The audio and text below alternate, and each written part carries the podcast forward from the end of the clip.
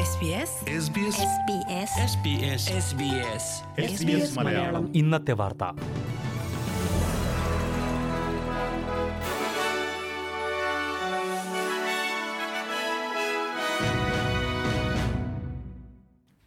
നമസ്കാരം.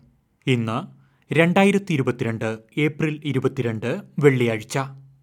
S B S Malayalam. ഇന്നത്തെ വാർത്ത വായിക്കുന്നത് ജോജോ ജോസഫ്. ട്രാവൽ ബുക്കിംഗ് കമ്പനിയായ ട്രിവാഗോയ്ക്ക് നാൽപ്പത്തിനാല് ദശാംശം ഏഴ് മില്യൺ ഡോളറിന്റെ പിഴ. ഉപഭോക്താക്കളെ തെറ്റിദ്ധരിപ്പിക്കുന്ന പരസ്യം നൽകിയെന്ന് കണ്ടെത്തിയതിനെ തുടർന്ന് ഓസ്ട്രേലിയൻ ഫെഡറൽ കോടതിയാണ് പിഴയിട്ടത്. ഹോട്ടൽ മുറികളുടെ ഏറ്റവും കുറഞ്ഞ റേറ്റ് കണ്ടെത്താൻ സഹായിക്കുമെന്ന് അവകാശപ്പെട്ട് നൽകിയ പരസ്യമാണ് പിഴയ്ക്ക് കാരണമായത്. ഓസ്ട്രേലിയൻ കോമ്പറ്റീഷൻ ആൻഡ് കൺസ്യൂമർ കമ്മീഷനാണ് പരസ്യത്തിനെതിരെ നിയമ നടപടി സ്വീകരിച്ചത്. കേസുമായി ബന്ധപ്പെട്ട് ഓസ്ട്രേലിയൻ കോമ്പറ്റീഷൻ ആൻഡ് കൺസ്യൂമർ കമ്മീഷനുണ്ടായ നിയമപരമായ ചിലവുകൾ വഹിക്കാനും കോടതി ട്രിബാഗോയോട് നിർദ്ദേശിച്ചു. ട്രിബാഗോയുടെ ടെലിവിഷൻ പരസ്യങ്ങൾ വളരെയേറെ തെറ്റിദ്ധരിപ്പിക്കുന്നതായിരുന്നുവെന്നും കോടതി നിരീക്ഷിച്ചു.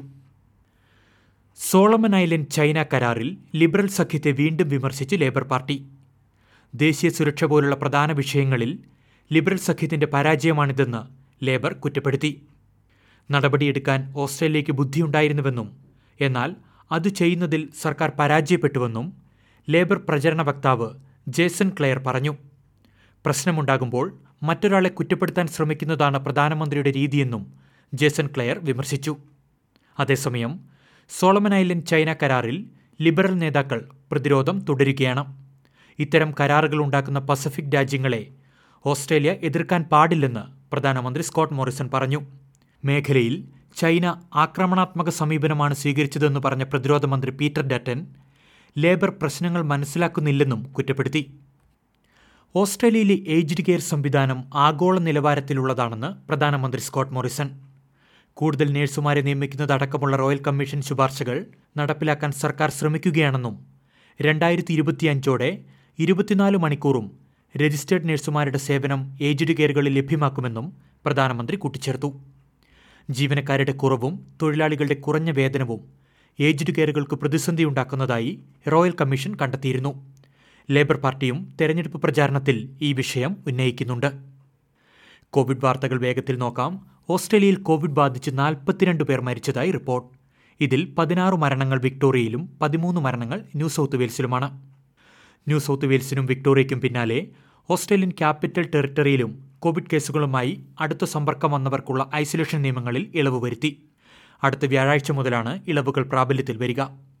കോവിഡ് ബാധിതരുമായി അടുത്ത സമ്പർക്കമുണ്ടായവർക്ക് രോഗലക്ഷണങ്ങളില്ലെങ്കിൽ ക്വാറന്റൈൻ ബാധകമല്ല. എന്നാൽ ദിവസവും ഇവർ റാപ്പിഡ് ആന്റിജൻ പരിശോധന നടത്തേണ്ടതുണ്ട്.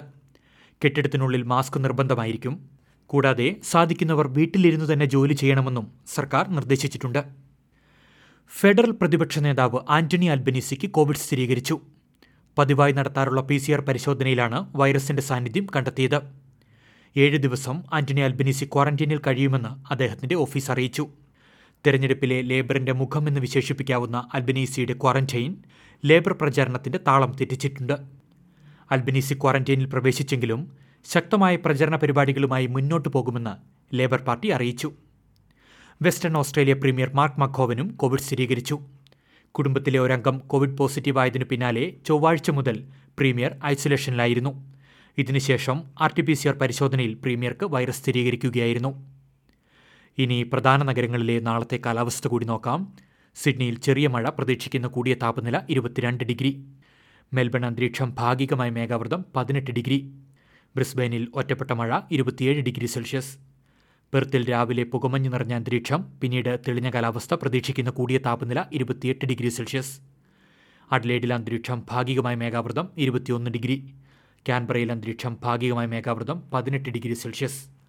ഡാർബിനിൽ തെളിഞ്ഞ കാലാവസ്ഥ പ്രതീക്ഷിക്കുന്ന കൂടിയ താപനില മുപ്പത്തിയഞ്ച് ഡിഗ്രി സെൽഷ്യസ്. ഇതോടെ എസ് ബി എസ് മലയാളം ഇന്നത്തെ വാർത്ത ഇവിടെ അവസാനിക്കുന്നു. ഇനി ഞായറാഴ്ച രാത്രി ഒൻപത് മണിക്ക് വാർത്തകളും വിശേഷങ്ങളുമായി തിരിച്ചെത്താം. വാർത്തകൾ വായിച്ചത് ജോജോ ജോസഫ്.